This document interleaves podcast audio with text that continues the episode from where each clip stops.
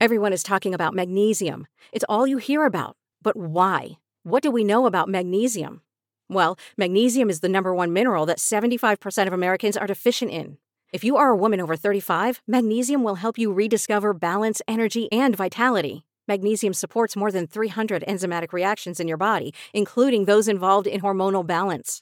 From functional medicine doctors to mental well being and female hormone experts, we all know that magnesium is the one mineral to improve all aspects of well being and health. But which one? Magnesium Breakthrough from Bioptimizers, the trusted choice recommended by leading experts with seven best absorbed forms of magnesium to ensure your body receives the support it needs for overall well being. Go to bioptimizers.com slash balance today and use code BALANCE10 for 10% off. Support your journey to wellness at B-I-O-P-T-I-M-I-Z-E-R-S dot com forward slash balance. Magnesium Breakthrough from Bioptimizers, your foundation to optimal health and vitality. It's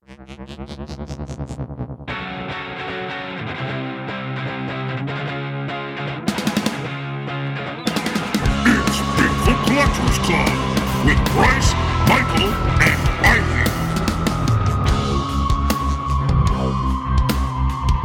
a story of high strangeness or two. Let's do this.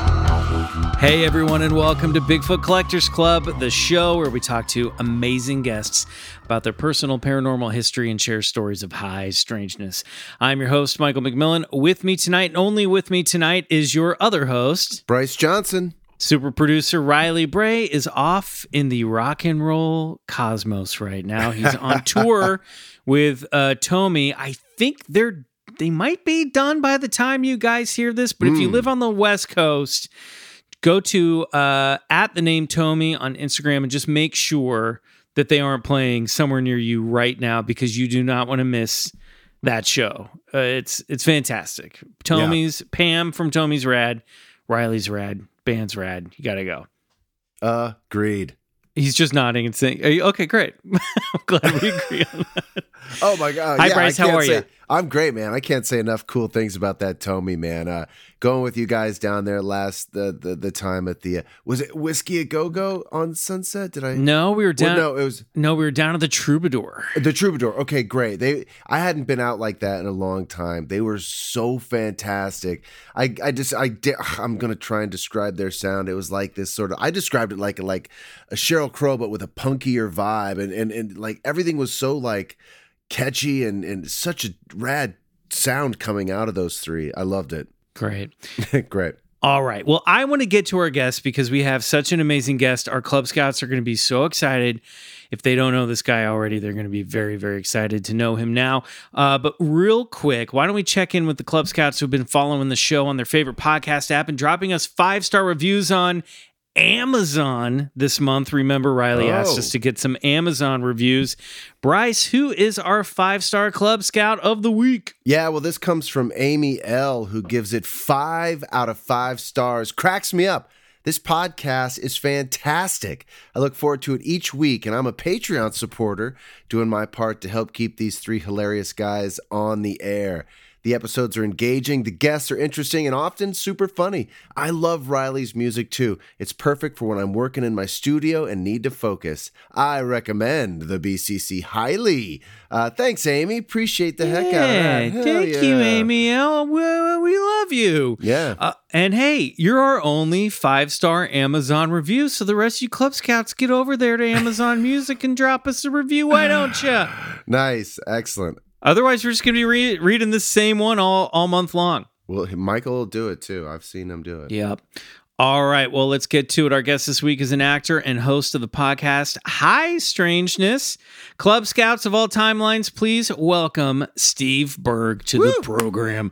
Hi, Steve. Oh, Hi, friends. How you doing? Thanks for having We're me. good. Very happy to be here. And Oh, you man, know what? happy to We have are you. friends because Steve, whether you like it or not, after tonight, you will be my friend because I've been listening to High Strangeness and I've developed a parasocial relationship with you.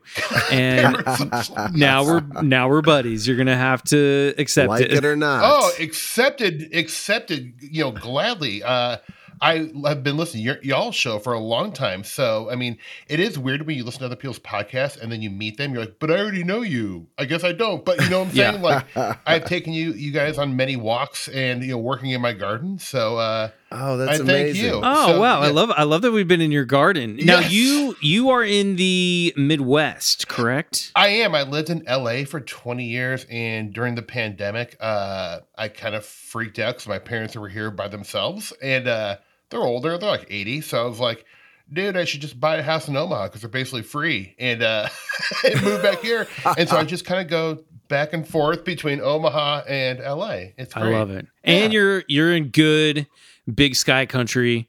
I grew up in Kansas, just south of you by a few hours. We're in Kansas. Uh, Olathe, Kansas. So just I- in the suburbs of near Overland Park, outside I- of Kansas City. I have many friends that went there. I went to the University of Kansas. I'm a Jayhawk. Oh my God! I knew we were gonna like each other, Bryce. You can Yeah. just sign out if you want to. Come Hey, back I'm for high close- strangeness. I'm close too. I got some family out there in Sioux City, which is really close to Omaha. When I go back there, you fly into sure, Omaha. that's so- really close. Yeah. That's There- true. You know, one of my there's a great UFO case from the 1800s from Sioux City.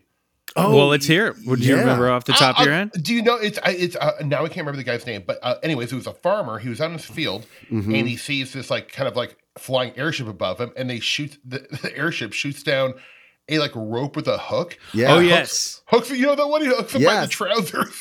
And Yes. yeah, didn't it get I- stuck I in a it. Church love or it. something like that? They say like part of like the uh is I, I- I think did a part of the at the end of the rope there might have been that- like an anchor or something, and didn't it get like lodged into Yes. some such a crazy story? Uh, buddy, I it is, and I'm trying to locate that damn anchor. And if I find it, I'll I'll fly you guys out for an expedition. That's wild. I got to man. tell everyone listening. So Steve's the real.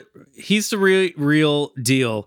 Uh, you are clearly having listened to now five six episodes of the show. I'm getting caught up. You are um, clearly well versed in high strangeness. You've uh, I know from your show that you've been into this for a very long time. Mm-hmm. So let's get in right to it. Let's jump right in. Yeah. Steve, what is your personal paranormal history? How did you get into this stuff? And have you ever had a uh, an experience that you can't explain?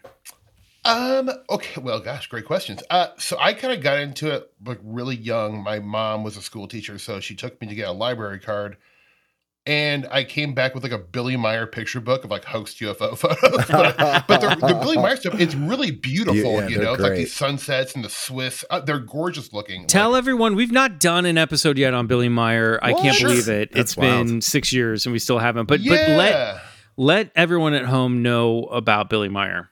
Well, he so he was this uh, you know contactee allegedly. I think that like he started putting out his photos and stories in the late '60s, but he would he had these magnificent photos of these like you know metal hunks of metal flying saucer, classic like '50s style, the flying saucers that we all love. You know what I'm talking Mm. about? Yeah, we call them classic saucers Yeah. or CS. a real CS. Thank you. Yeah, I'm I'm old school. Give me a saucer. I'm a saucer guy. Uh, but he so he was having all these experiences and like you know full on contactee experiences. I remember there was a book that he had where he shows a. Uh, you see half of the UFO occupant in like a horrible, cheesy costume holding like a ray gun. I mean, Mm. like, Yeah. so, you know, obviously, I think people caught on pretty quick that this guy was uh, taking people for a ride. You know what I'm saying? But uh, I still had this affinity, like, because sometimes I look at hoaxers as like performance art. I, I can kind of admire them. So, long story short, I checked out that book.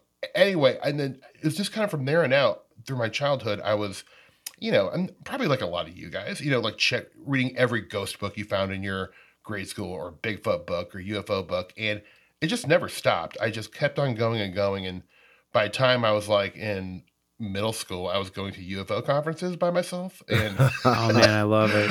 you know, I was like really like That's you a know sure hardcore sign. about it. Like there I, at, at the time, yeah, I was uh you know total weirdo man. But I led like a secret life. I was like a jock.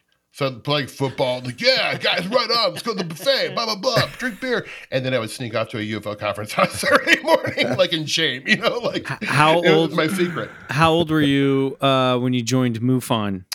Uh, well, I tried to when I was like in high school, but then they gave me a bunch of flack. I was, they're like, "Why do you want to join MUFON?" I was like, "Well, I just want to be an investigator, dog. You know, like Right. hook me up with some kind of like Geiger counter and send me off. I'm ready, you know." Right. And, uh, Yeah, like why do you care, MUFON? Like, don't you need members? Like, come on. Yeah.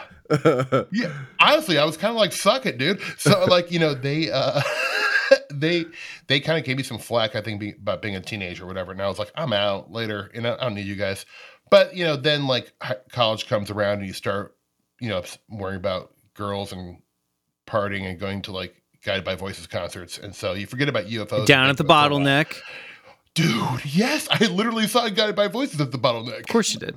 Oh man, that's great. It makes Mass me so happy. It's the best. Yeah, the best. totally is. Um, and but yeah, then I you know moved to LA, and when I came to LA, I got really excited because in California they have everything. There's so many conferences. I would would go to this church in Studio City for these like monthly UPARS meetings where they'd have like you know Nick Redfern and like you know Ron? Moorhead come and speak, and I was like, there would be like 40. Yeah, it was at a Methodist church like off Moorpark.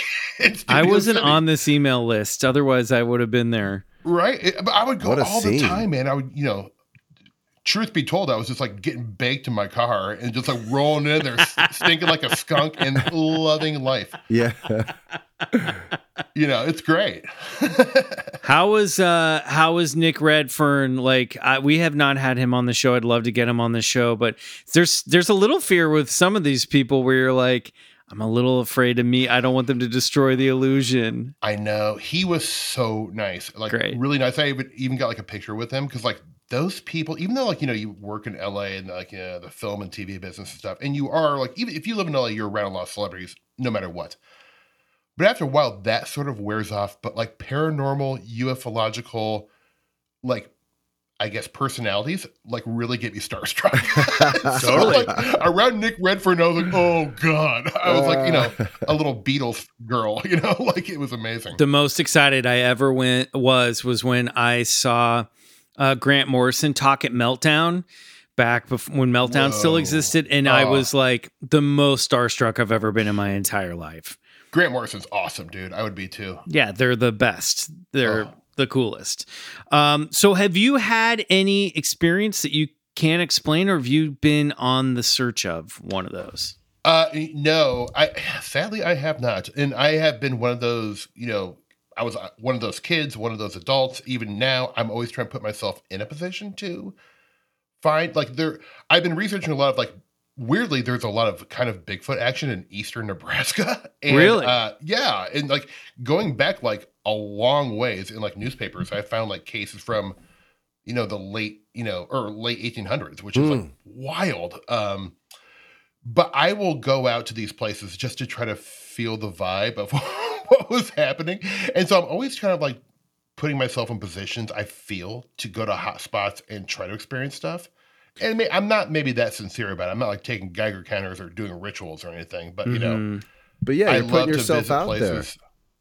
Trying to, man, you know, like as much as I possibly can, you know, because it, it would be really cool to experience something. Yet Hmm. I don't need to to still be interested in this stuff. when you when you go out to these destinations to check them out, like what uh, you're not bringing equipment, it sounds like, but what are you doing once you get out there? Usually, I'm uh, really I, well. First off, I plan a very great lunch, so that's very important. Maybe some like couscous and some like Little little pig so, pecans. pecans. so it's like it's a picnic. Yeah. Yeah, right. It's, it's a picnic, man. like uh, some Lacroix out there, maybe a little potato salad. You know, a nice, uh, Right. you know, Pretty soon they're gonna be tomato like, "Have you seen the Picnic Man of East Omaha?" I know, dude.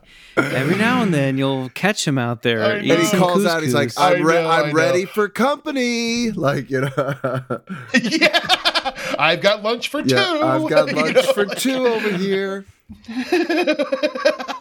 yeah, but what do I do? I just honestly, what I do is I take like my GoPro out there and I kind of summarize like what happened or the account. And I, I, my big plan was to take a bunch of these videos and then like edit them and release them, but like I can't edit very well. Fair enough. So I'm actually having someone do it for me because I've taken so much footage, especially because like you know it's been like a weird three years with the pandemic and then Mhm. these like back to back strikes like. it's been fu- work has been funky, man. So you Yeah. know, Yeah. You know, for a lot of our listeners who might not have heard your podcast, I only heard it for the first time today. And you had uh, uh, the guest Joshua Cutchin on, uh, who wrote Where the Oh, yeah. Footprint Ends. And we talk about him a lot. But oh my gosh, listening to We've you had guys. him on the show. Yeah, listening to you guys uh, talk back and forth and parlay these uh, these high strangeness theories, and you guys were both so on top of it and and poignant and in depth into all this stuff. So so when you're going out to these Aw. places, you're probably looking at it from a, a, a fresh perspective, uh, as well as just sort of telling the facts of what happened, but but coming at it from this angle of like. You know, I I heard you guys are so open to all these ideas that somehow this phenomenon Mm-hmm. connects, especially back to old fairy lore, and and it could be happening Yes. today. And and and uh, Yes. can you talk a little bit about sort of you know that the perspective you bring to these places you visit? Yeah, well, thanks for noticing that because I, you know, that you're you kind of nailed how I uh, feel or what excites me about these Fortean topics Mm. because I I do see so many patterns and motifs that have repeated itself throughout history, and then just even within the phenomenon, you know, like of of- paranormal and cryptozoology and ufology. I mean, if you, you take like lights for example, like orbs of light are seen in conjunction with all weird stuff. Right. If it's inside of a house, well, it's a ghost. If it's in the air, it's a UFO. If you see an orange orb, when people see have a Bigfoot sighting, Right, it's then astral a Bigfoot. weird, It's a know, pla- symptom of Bigfoot. It's a Right, plasma tummy ball. yeah so i mean like i think i i think th- there's so many of these things that are like you know even like with ufos and bigfoot i think josh and i probably talked about this but like you know bigfoot is always seen crossing the road or Mm. like you know like almost getting hit by a car there's always these like apparitions by the road there are so many cases especially in the 50s 60s and 70s and 80s in ufos they're in the middle of roads yeah, so there's these kind of ancient motifs of like, you know, means of travel. Like I feel like the idea of liminality kind of being between spaces and like, you know, a lot of this stuff is the stuff that really turns me on. So when I go out to a, a place where Bigfoot was supposedly seen, I'm always looking for is it by a tributary? Not just because of deer, water, and wildlife stuff, but more how does it relate to the greater phenomenon? you know, Mhm. because I do feel like UFOs, like where where Bigfoot is mostly seen in eastern Nebraska, it just so happens that is where all the most of the other weird stuff is. Hmm. UFO cases, structured crafts, lights over the Missouri River, wild black panthers being seen in the late 1800s. I mean, like flying wing humanoids, Oh all my kinds God. of really wild stuff. Steve, I feel a little embarrassed So- being, you know, a sort of from that area. Can you tell us, like, sort of this, uh, what the location topographically is, looks like for uh, for for Sure. Bigfoot in in what part of uh, Nebraska? You said eastern. Are these like you know, forested areas? been they are. So, like from Yeah. the tippy top of Nebraska on the eastern side, all the way down to the south, runs the Missouri River, which is Mm. one of the bigger rivers in America. And actually, Nebraska has, I think, the set uh, aside from Alaska, I think next to Texas, the most miles of rivers going through it. Oh Wow. wow! So you know, so in all, all over these rivers, people like the Republican River, people talk about Bigfoot Hmm. the Platte River, people talk about Bigfoot. But a lot of the cases I'm looking at are from the, Missouri River on eastern Nebraska. Gotcha. And the, like you like you said, it is pretty forested. Now in Nebraska, you know, it, is definitely like cornfields and farmland it, for a great swath of it. But it does have some diversity on its coastal lines and stuff like that. So, you know, it, I mean, even today, there's, uh, you know, on the uh, Omaha Indian Reservation and the Winnebago Reservation, which is kind of like in the northern part of the eastern Nebraska, they supposedly have interactions with Bigfoot all the time. Wow. Like Boy. Jeff, I think Jeffrey Meldrum went out there, and some other people have been out there, but like they supposedly have, and not only Bigfoot, but a lot of weird stuff. Right, right. I love those uh those Bigfoot habituation cases where they're always the people are like, "Oh, I see him every day. Oh, he's always out in my backyard every day." Yeah. And then and then a researcher will come and like, "I don't know. He was here yesterday. Uh I think you might have scared him off." And then uh, and the person's like, "Damn. Oh, Well, I mean, you've talked to a lot of witnesses. I'm guessing, right, Bryce? I mean, quite a quite a few at this point. yeah, yeah. They're starting to to pile up. Yeah. Yeah, I mean, do the, do you ever hear some of these weirder aspects? You know, like that are associated sometimes with, with Bigfoot? Uh, you know, on occasion, uh, people will talk about like how, how track ends or, uh, you know, sort of that that that quietness that uh, that sort of uh, takes over a space before an encounter happens. Uh, Mhm. You know, there Mhm. there there are these sort of strange clues and uh, and, and motifs, as you would say, that do sort of show up in, in Right. these Bigfoot encounters with a lot of these witnesses. Yeah. Yeah, it's interesting. Ooh, it's so interesting. Cool. What are some of these uh, favorite places that you've found? That you, is there is there a spot that you've gone back to more than once because you feel like something's going on here? Uh, I do. Well, I'm actually, you know, I, I had, it's funny. It's, I feel funny saying this because I'm such a, Don't like, don't do it. This is when we get good stuff. you know, I, I'm really just a professional clown, but I, I kind of like sought out this guy who is a bow hunter in Yes. eastern Nebraska, and he had been bow. He's like you know third generation bow hunter, and he had a very dramatic like encounter with like a, you know, very dark colored Bigfoot creature Mm. And it, like really messed him up and he stopped bow hunting for a while and then i got i finally got a hold of him and he got back to me and i you know i said hey you know uh, i would love to talk to you more about the story or maybe like you know go out there with you or whatever and he was like totally cool man and then he like called me back the next day he's like you're trying to trick me. You're trying. You're a comedian. He like looked me up on Google. Saw I was like in Oh. drunk history and shit. So he was like, thought I was like trying to like punk him or something. so then I had to convince him I was like legit.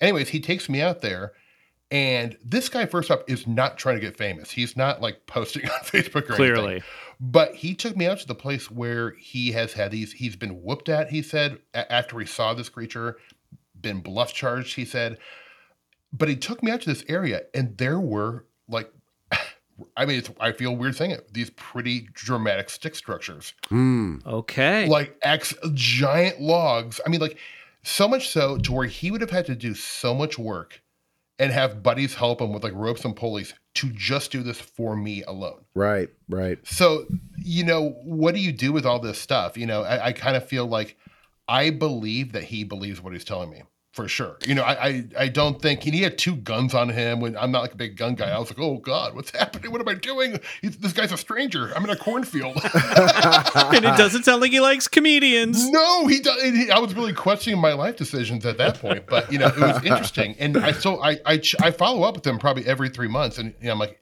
hey man, anything when you've been out hunting? He's like, yeah, I got bluff charged, dude. I'm like, whoa, okay. Wow. I, I feel like these tree structures don't necessarily always translate to the screen.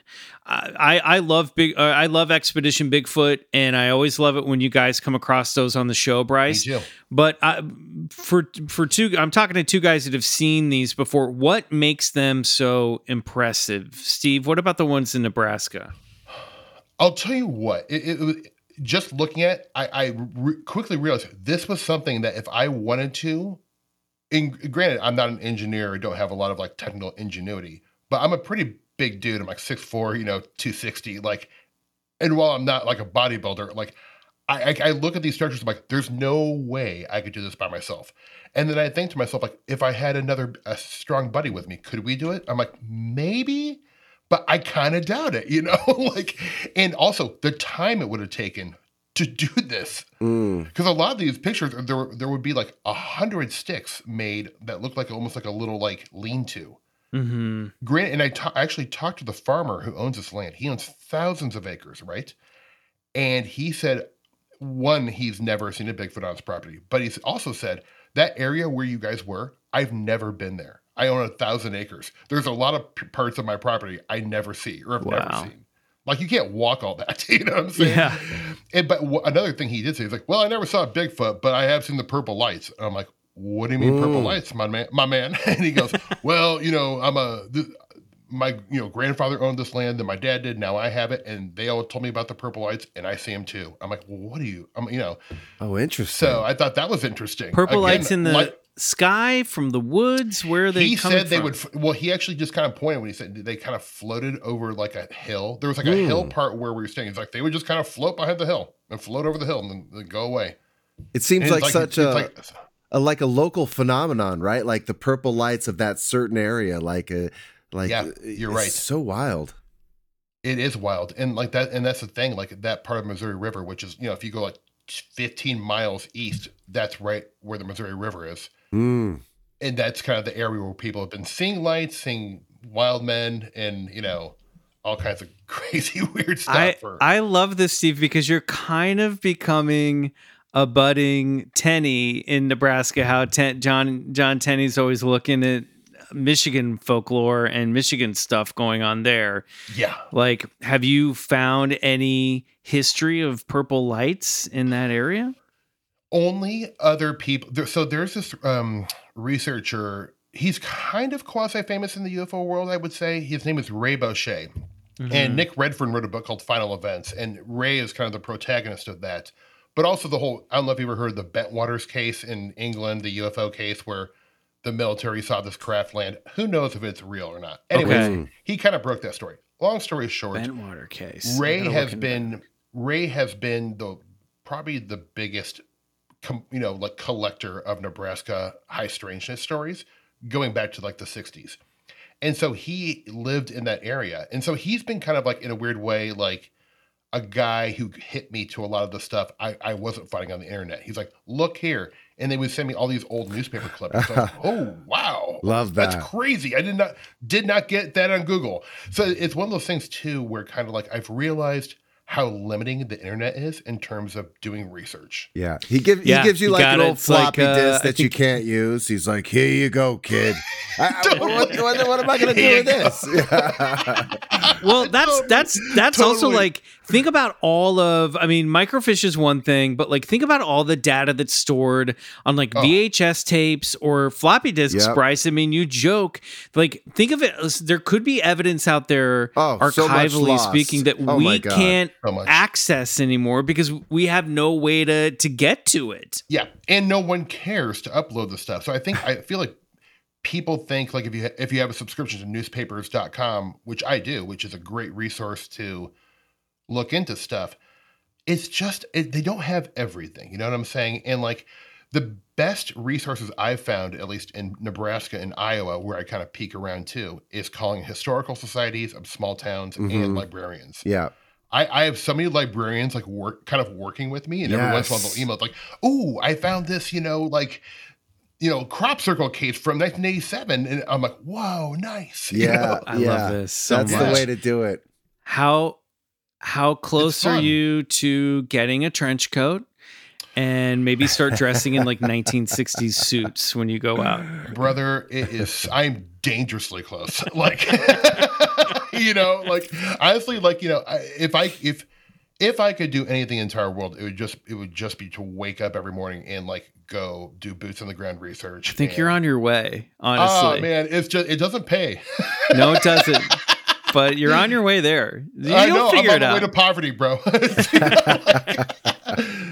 um so i know we- we gotta we gotta move on here and this i'm i'm asking a deadly question but just because i'm curious because you're you're a man of imagination and you're a man who's passionate about the subject Mm. if you had to give sort of a two minute pitch on what you think is the phenomenon what would it what would it be the phenomenon of Bigfoot or everything. Bigfoot, UFOs, ghosts, how it's all like what is what's happening out there?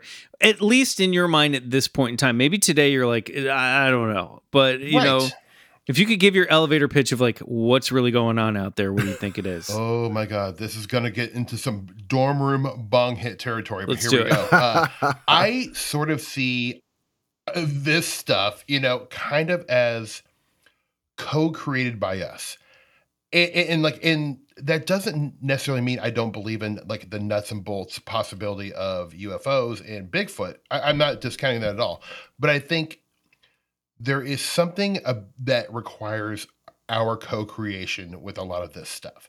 And I think maybe it may not even be like another intelligence how we think of like uh you know non-human intelligence, but it may be a piece of technology that is running in concert with the earth and it just projects different things where we are evolutionary. You know, if, if it's, you know, the 1600s in Ireland, well, it's going to be fairies. And, you know, if it's, you know, in the Ho Chi Minh dynasty era, well, it's going to be flying shields in the sky. hmm And if it's in the 20th century in the 1940s when we're, you know, thinking about going to space, it's going to be aliens from, you know, another planet.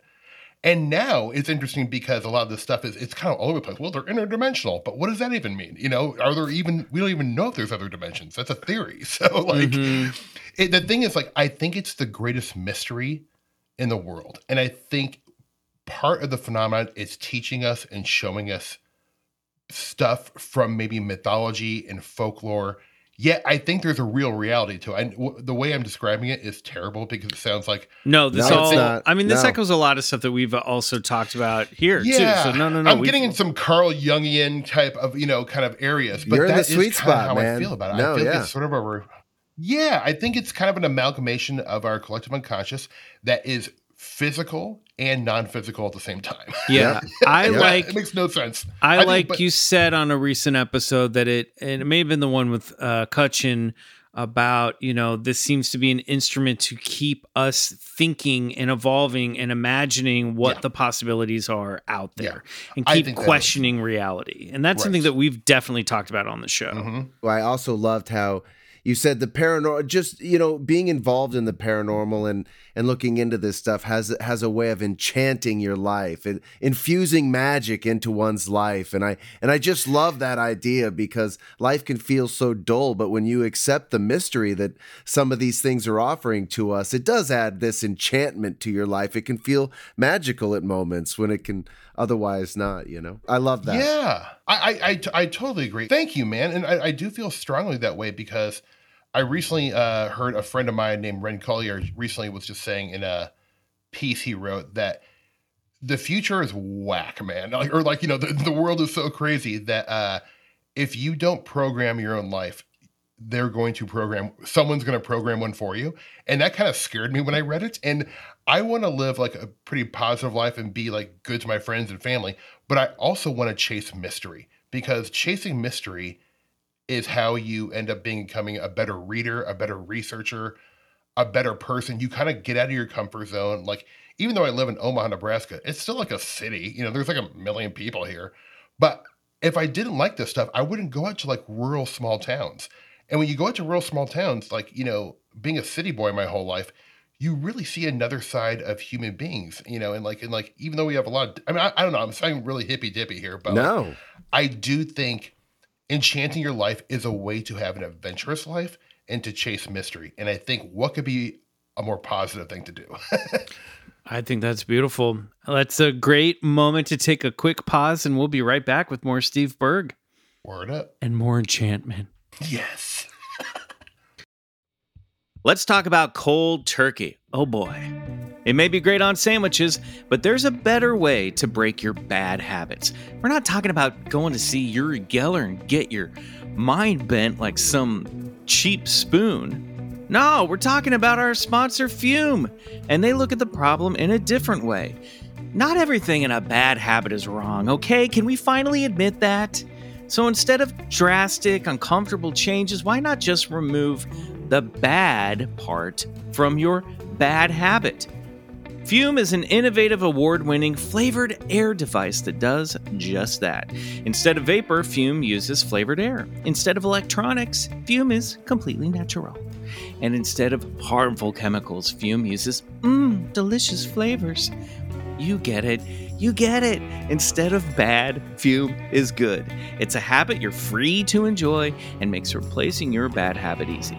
Your Füm comes with an adjustable airflow dial and is designed with movable parts and magnets for fidgeting, giving your fingers a lot to do, which is helpful for de stressing and anxiety while breaking your habit. I'm going to let you guys in on a little secret.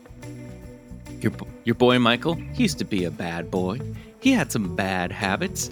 And boy, oh boy, I wish that Füm had been around during my bad habit era.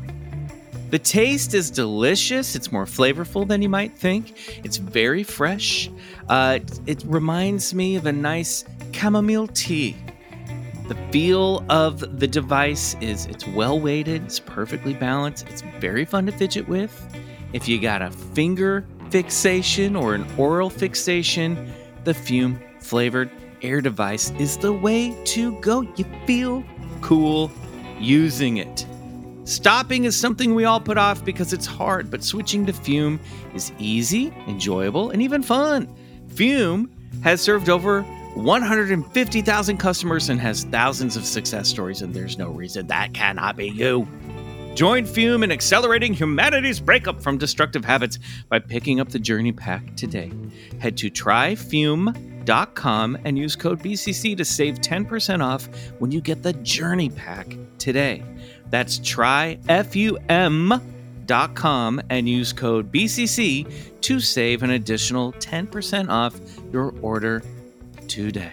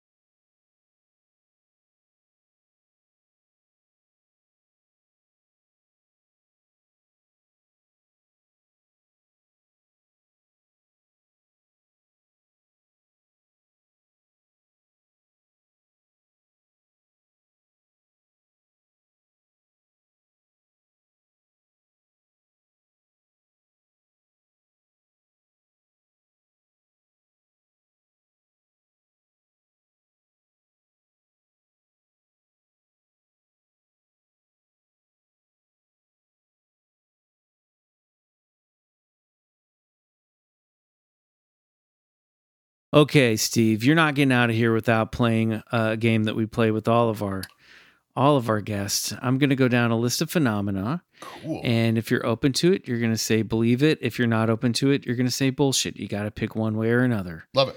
You don't have to commit to it for life.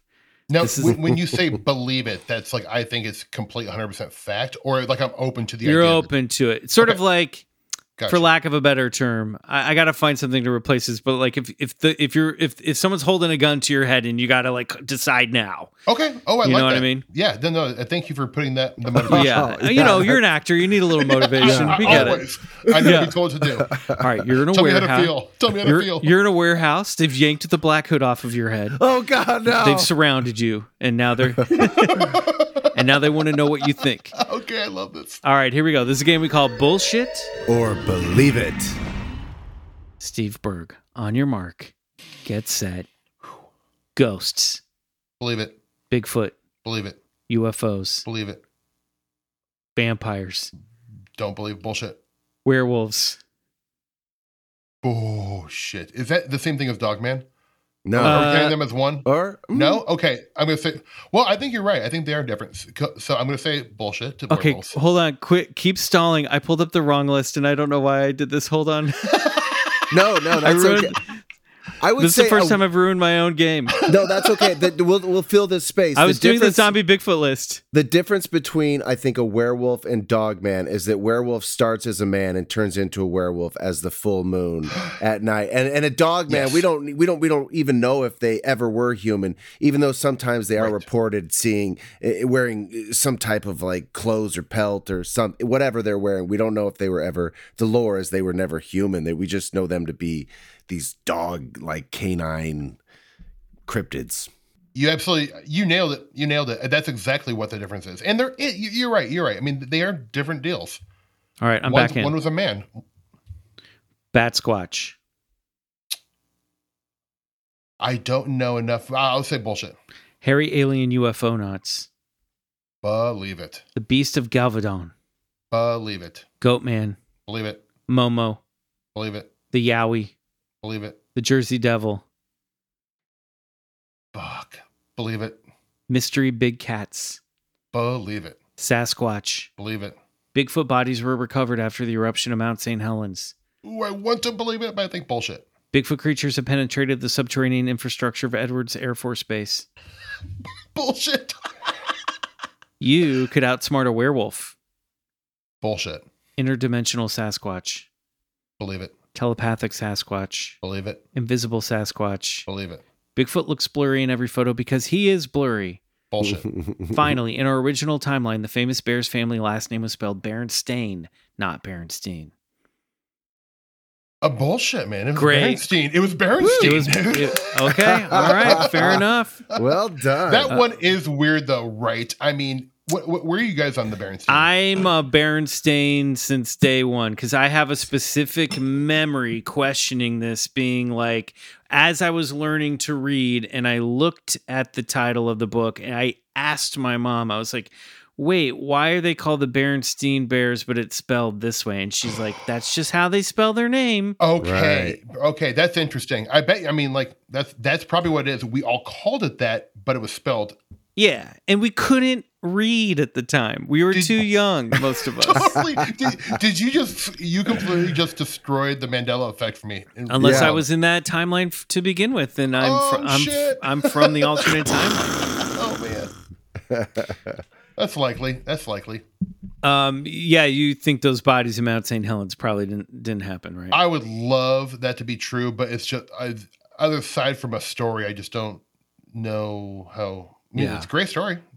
Seems like one of those ninety early '90s internet like yeah, you like know, message board forums. I mean, I Yeah. remember hearing about it and go, dude, really? This Yeah. is good. That's some earl that's some like '90s early '90s coast to coast fodder for me. I think.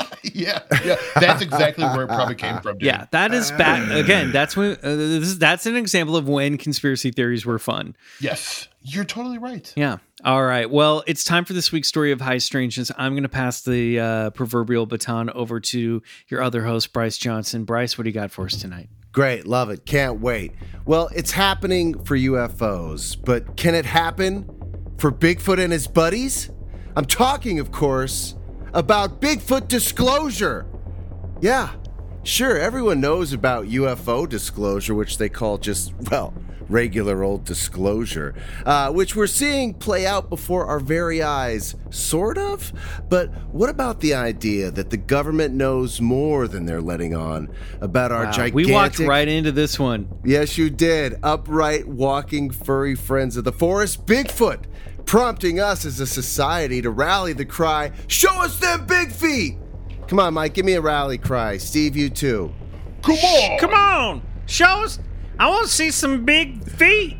We are Americans and we deserve the truth. I pay taxes and I want to know what is going on with all those big feet. There's children walking in that forest. I've been bluff charged six times on my property, and I've seen purple lights. Well, there you go. Well, before the bombshell New York Times article, Glowing Auras and Black Money, the Pentagon's mysterious UFO program, broke in December of 2017, UFOs were still pretty much fringe. I mean, if I told you back then that all the major news media outlets and even our own government would be taking the UFO topic very seriously, you probably would have laughed in my face. But it happened. It's happening. But you could hold, but could that hold true for Bigfoot as well? Perhaps one day on the front page of the New York Times, they'll read a headline that says, Walking Giants in Black Money, the Pentagon's mysterious Bigfoot program.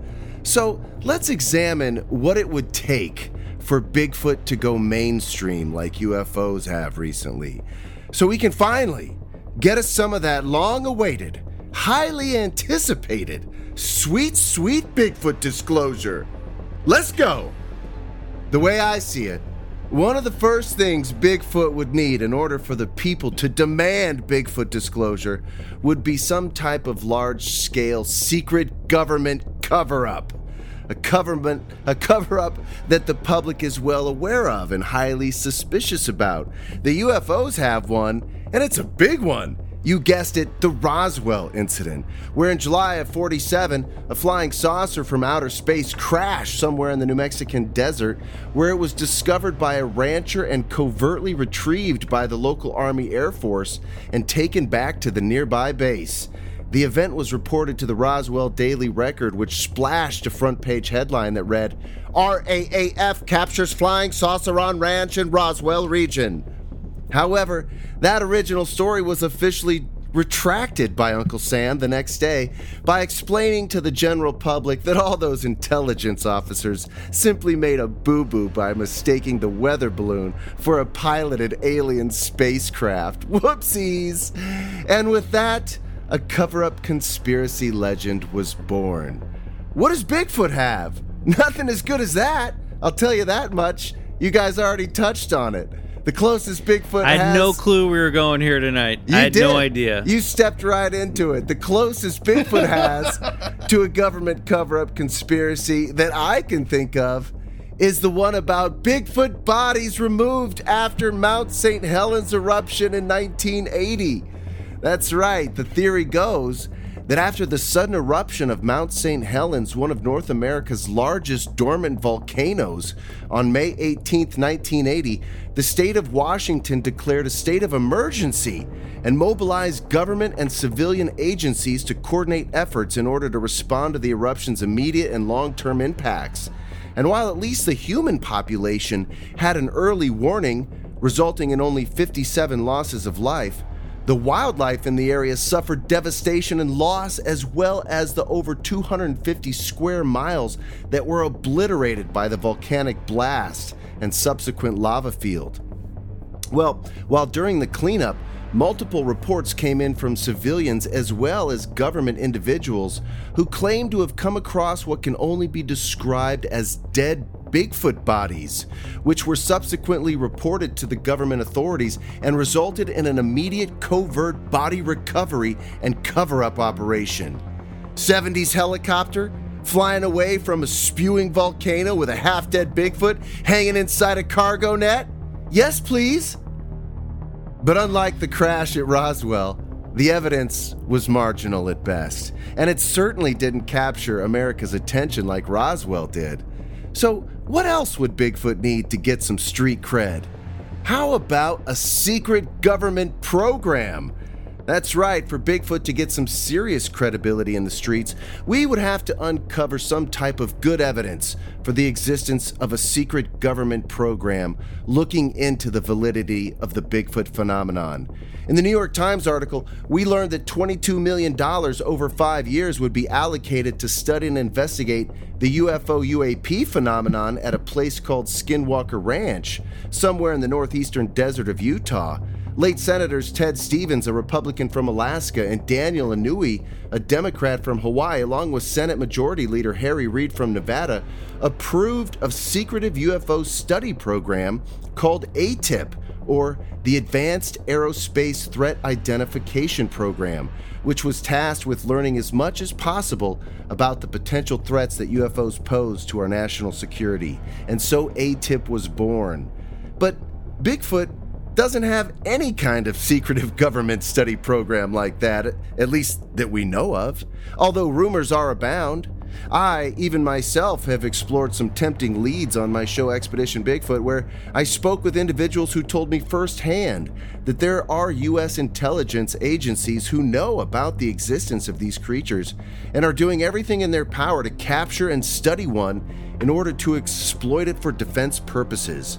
But we don't have any concrete proof of that, nothing even close. Not like we do with the ATIP program, which we know existed, thanks to the hard work of good investigative journalism. The closest we ever came to finding out that the US government had taken an interest in Bigfoot was when in the 1970s the FBI examined some hair samples that were believed to be from an unknown primate, possibly Bigfoot. The hair samples were submitted for analysis by various individuals and organizations interested in cryptozoology. The results of the FBI analysis conducted by the FBI's Hair and Fiber Unit concluded that the hair samples were from known animals, such as bears and other common wildlife, rather than from an unknown primate. So, no help there. And come to think of it, you know what else would be a really smart PR move for Bigfoot? Some Bigfoot congressional hearings could really turn the heat up.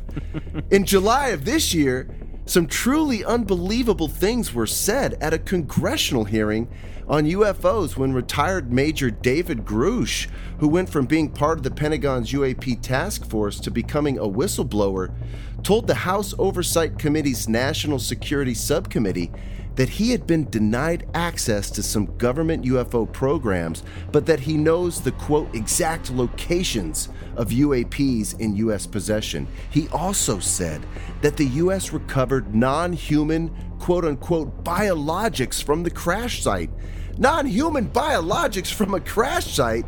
Now that's something that grabbed not only headlines across the nation, but everyone's attention as well. I mean, Bigfoot hasn't grabbed a headline like that in a long time, let alone had the House Oversight Committee's National Security Subcommittee's attention. Well, well played, UFOs. Well played. And finally, for your gym crush not to giggle when you bring up your belief in Bigfoot because the government is finally taking it seriously, Bigfoot would need to have. What? Any guesses, gentlemen? Steve? A body? Well, that A would be a great start. That would be good. like lawyer. But you know what he would need first is a task force. That's right, perhaps more than any other gesture to the American public to say that yes, we take UFOs seriously was for the Department of Defense to establish a UAP task force, the Unidentified Aerial Phenomena Task Force, a U.S. government effort dedicated to investigating reports of unidentified aerial phenomena, or simply UFOs. The task force was established to better understand and assess the reports which involve sightings of objects in the sky that exhibit flight characteristics or behaviors that cannot be readily explained. And even though the UAP Task Force's work is primarily focused on assessing potential national security implications of these sightings and not really specifically focused on the broader question of the origin of extraterrestrial life associated with these crafts, still, it's a damn good start. Unfortunately for Bigfoot, it looks like he's going to have to wait for his cool shoulder patch from the Department of Interior because there's no officially sanctioned government body or group officially looking into Bigfoot that we know of. So, why has it been different for UFOs than it has for Bigfoot? Both have purportedly been around for centuries, if not thousands of years. Both have been reported not only here in America, but all over the world. Both are reported in the hundreds, if not thousands, on a yearly base, basis, and both are seen and experienced by credible individuals as well as trained observers in the military and law enforcement. And both have left behind puzzling and confounding evidence. The similarities are more common than you might think. So, what gives? Well, here's what I think. I think the main reason that UFOs are experiencing a renaissance, so to speak, whereas Bigfoot is still considered by most to be purely fictional or mythological, is because we are in the technological age. We are moved by information at a paralyzing speed. We, as a species, are itching to leave Earth's placenta, and it's the UFO that represents our departure, or birth, to keep the metaphor going. Bigfoot represents our past, a return to nature. And although there are a large number of people and groups who rebuke metropolitan life and technological advances, and who are in fact living in a symbiotic relationship with nature, they're the minority to be sure. The vast majority of our civilization sees nature as something to be conquered, overcome, a place to gain and acquire vast resources. But I think where they both get it wrong is that in order to fulfill mankind's destiny amongst the stars and to explore other galaxies and spread our galactic seed, so to speak, we're going to need both technologies. The technology of the future that the UFO seems to hold, and its ability to conquer time and space, which appear to be mere hindrances for these craft that can change shape and density and travel back and forth between time and side to side between space. But we also need the technology of the past, which is the ability to move between worlds as well. Not time and space like UFOs, but between the material world and the spirit world like Bigfoot does. To be able to walk between both worlds at ease and commune with nature as well as your ancestors while still living. In other words, to live in a society where the general consensus is that we are spiritual beings living a material existence. And this is what Bigfoot represents. I'm of the opinion that we need to marry the two, as they are both equally important to our ever evolving species. We, as humans, need to be technologically advanced, and spiritually advanced. This is the alchemical dance that's going to be required in order to achieve our metamorphosis, shed our chrysalis, and take our rightful place amongst the stars. At least, that's what I think. So for now, I'll just keep holding my breath till I get some of that sweet, sweet Bigfoot disclosure. What do you guys think? Will Bigfoot ever get the same kind of mainstream respect UFOs are seeing today? I just first off want to say I thought that was absolutely beautiful, and I think you're onto something. I think you might have just. I think I think I think you are sniffing around, man. Like that is gorgeous. Thank you.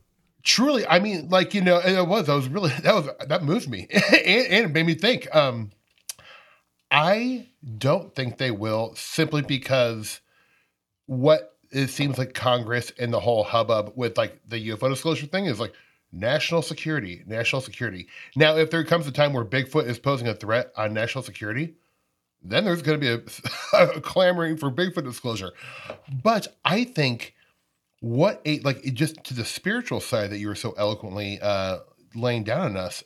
I I think you know while we live in a very polarized you know country, very like split. Bigfoot could be the great uniter because I feel like people on the right they love Bigfoot. People on the Mm. left, I think they like Bigfoot too. you know, not. We're still testing like the Bigfoot. waters. I yes. think they Well, you know, here, here's the thing. If, if, yeah. like, I think everyone likes the idea of Bigfoot, right? Yes. Like at least it's like who I mean, like if you don't, then like I'm sorry, you're boring. Uh, but it could be this great thing to where like maybe putting like a real deal effort, like a real effort into trying to locate and study the Bigfoot phenomenon is worthy. I mean, like all jokes aside, I think what what would that mean for us? And especially if like if they find you know if they discover a Bigfoot and it is just a flesh and blood kind of missing link animal, well, that's great. That's huge, man. I think that would be like such a positive thing for for the world, really. you We know? have a new gorilla. I mean, that's Yeah. neat. That's neat. Yeah. I'm sorry. you it know, like, it how is that happens more amazing? often than people And if think. they- I think just off the coast of Mexico, they discovered a new species of whale recently. So, uh, you know, it, it happens more often than people think. These giant species are still being discovered on planet Earth. Absolutely, man. And if Bigfoot, like, let's say it turns out to be Bigfoot's like a high, strange, weird, you know, non human entity from the astral plane, well, that probably is a better way to understand the UFO phenomenon than actually, like, you know, talking to F 14 pilots who saw some, you know, like, Mm. I also I'm I'm so skeptical of everything that comes out of the military's mouth in terms of that stuff. Like they have an agenda, but witnesses, you know, they always throw away like you know, like ah, you know, Joe Buck saw had like a UFO land in his backyard. I'm almost more interested in Joe Buck's case than uh, someone from the Air Force, to be honest. But I do think, like, let's say they did look into Bigfoot and they noticed some of the weirdness, some of the high strange aspects. That could be a better tell of what the UFO phenomenon is than the way they're studying it now. So, to be honest, I think there it's a worthy cause, my man. I, I think you, know, you you you convinced me. All right. Steve, I literally couldn't say it better myself. So I'm just gonna hitch my little wagon to to to yours and say same. Yeah, I mean that's you took the words out of my mouth, especially with the like. I have a feeling if they start digging into the UFO stuff truly deeply enough, they will start studying Bigfoot. You know, but I, I do think it's a matter of national security. It's an animal that might be running around in the woods versus, you know, things that are in our airspace. Right. Um, and, you know, unless there's some sort of secret program that other like either Russia or China has to like des- genetically design like primates to spy on us, you know, eh, you know, they're not really going to pay too much. They're not going to put their resources, you know, into into it. You know, I think they're they're looking at what is flying over and could possibly be observing our our weapons capabilities, and that's why Right. the UFO stuff gets so much attention, and maybe more witnesses too. At the end of the day, there might be just more UFO witnesses out there 'cause- than than Bigfoot. You know, because all you got to do is look up to see a UFO. Right. What I would say, and if I may put on a conspiratorial hat, let's suppose there is something to Bigfoot, right? Let's just like not a doubt in the mind. We all know there's something to Bigfoot. Let's just say that, for example. If that is true, I would be pretty certain that the government or military or you know national park system knows has more data than we we do. Oh, Mm. sure. Yeah, yeah. Oh, right. yeah. So if there's something to Bigfoot, you would think there would be more data actually, you know, like yeah. in the government. And if, if if there is something to Bigfoot, why would they not be interested in studying that? Mm-hmm. And so like the thing is like, you know, even like, you know, you mentioned John Tenney earlier. Like let's say John Tenney told you the best the most surefire place to experience like to a ghost or something paranormal. Well, why would the government not be interested in the paranormal? A hundred percent. So I sort right. of think I I think they've been studying this stuff, you know, for as long as there's been a military and as long as long as there's been a government. hundred I mean, I think spiritualism and all this stuff, I think has been taken a lot more seriously than we'll probably ever know. Mm, mm. Well put. Love it. Yep. Maybe, maybe Find Who out. knows? Maybe we'll find out before we die. Steve Berg, it's been a pleasure. What a pleasure. Dude, uh, everyone uh, go Oh. follow Hi Strangeness right now. H I Strangeness, like hello Mhm. Strangeness, Hi Mhm. Strangeness. uh, Steve is a great interviewer. He's he really gets great conversations going over there. Um, everyone listening to the show will absolutely love Hi Strangeness. So just go subscribe to it right now. Um, Uh-huh. Anything else you want to plug? That I mean, we're still in the middle of these strikes. Is there Yeah, anything else you want to direct your our No. friends to? we can't talk about anything we do for a living anymore. So, uh, uh, no, you know, you can follow me on Bergmaster Five Thousand on social media and stuff like that. But yeah, no, my I, I do have a podcast where we talk about really weird things. So uh, go check it out if you like that kind of stuff. Absolutely. Uh, and also, I just want to say I love your y'all show so much, and it has been a great honor. I'm super stoked when you guys asked me. So, oh, Uh, right thank on, you. man. Thank Well, you. Anytime. We'll have you back. Yeah. oh, cool, man. I'll, I'll laminate Absolutely. the old club We need to get you back and, in uh, here. You got two new listeners for your show right here, right now. So, uh, welcome to the club. Hell yes. Thank you, Awesome. fellas. Thank Thanks, you so Steve. much. Well, a big thanks to Steve Berg and a big thanks to you, the listeners, especially our friends who recently joined us on BCC The Other Side. It's time to thank some Club Scouts Yes. who joined our Patreon. It's time to thank our 13 freaky friends welcome. Lauren Connor, Thank you, Lauren. Alicia Brady, Cosmeteer, Thank you, Alicia. Miss Bubblegum, Thank you, Miss Bubblegum. TJ Cosmeteer, Thanks, TJ. Erica Wilder, Thank you, Erica. Jonathan Resendez. Thank you, Jonathan. Cosmeteer. Woo. Uh, Corey J. Thanks, Corey. Seth Kroom. Thank you, Seth. Elise Hawkins. Thank you, Elise. Jathan. Not Nathan. Jathan T. That's a cool name. Thanks, Jathan. I do like Jathan. That sounds like a good Star Wars name. Yeah. Like Jathan. And I don't know if Elise was Elsie or not. Uh, either way, thank you, uh, Hawkins. We appreciate Oh, you're you. right. I think it's Elise. I think it's Elise. Could be Elsie. Elise is a name. It's Yeah. spelled E L Y yeah, no, you're probably right. You're probably right. Um, Jess Teskey, Thanks, Jess. Brandon Pike, Thanks, Brandon. and our favorite name of the week, Big Cryptid Shoes. What up, Big Cryptid Shoes? Thank you, guys. Seriously, thank you, guys. We would not be doing this show without you. That's not an understatement or jest. That is the real deal. Uh, it's you, those Patreons who Yeah. support us doing what we love to do, which is entertain you guys with with talks of uh, of large uh, North American wood apes. So, thank you. That's right. So head over to patreon.com slash Bigfoot Collectors Club. Unlock total access to three bonus episodes every month, merch discounts, the BCC Discord, the entire backlog of episodes. We have over 240 now.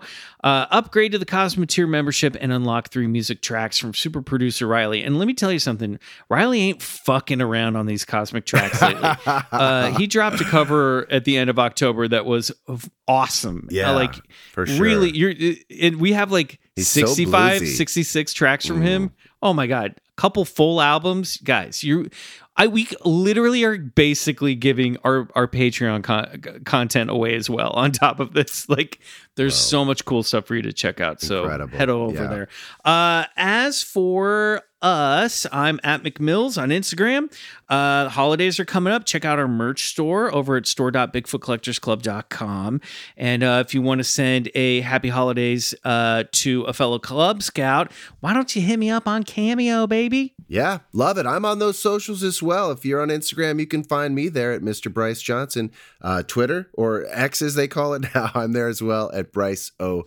Johnson. I hope you're watching Expedition Bigfoot on your streamer, whether it's Discovery Plus or Max. All new season four, Alaska. Uh, it's popping. Hope you're watching it. Uh, thanks for the support. Appreciate you. Cameo me as well. Links, links in those link tree that Michael created on that Instagram Yep. page. Check They're the links in our bios, baby.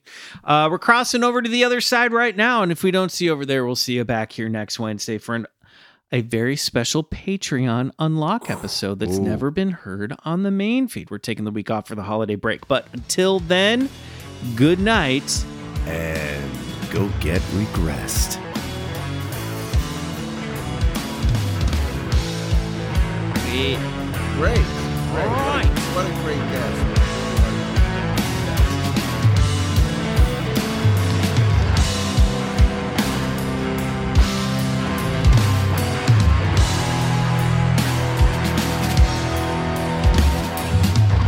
Bigfoot Collectors Club is executive produced by Michael McMillan, Riley Bray, and Bryce Johnson. Our show is engineered, produced, and scored by Riley Bray. Our theme song, Come Alone, is by Suneaters. Follow them on Spotify. Want more BCC? For exclusive full-length episodes every month and total access to the other side, check out patreon.com slash Bigfoot Collectors Club.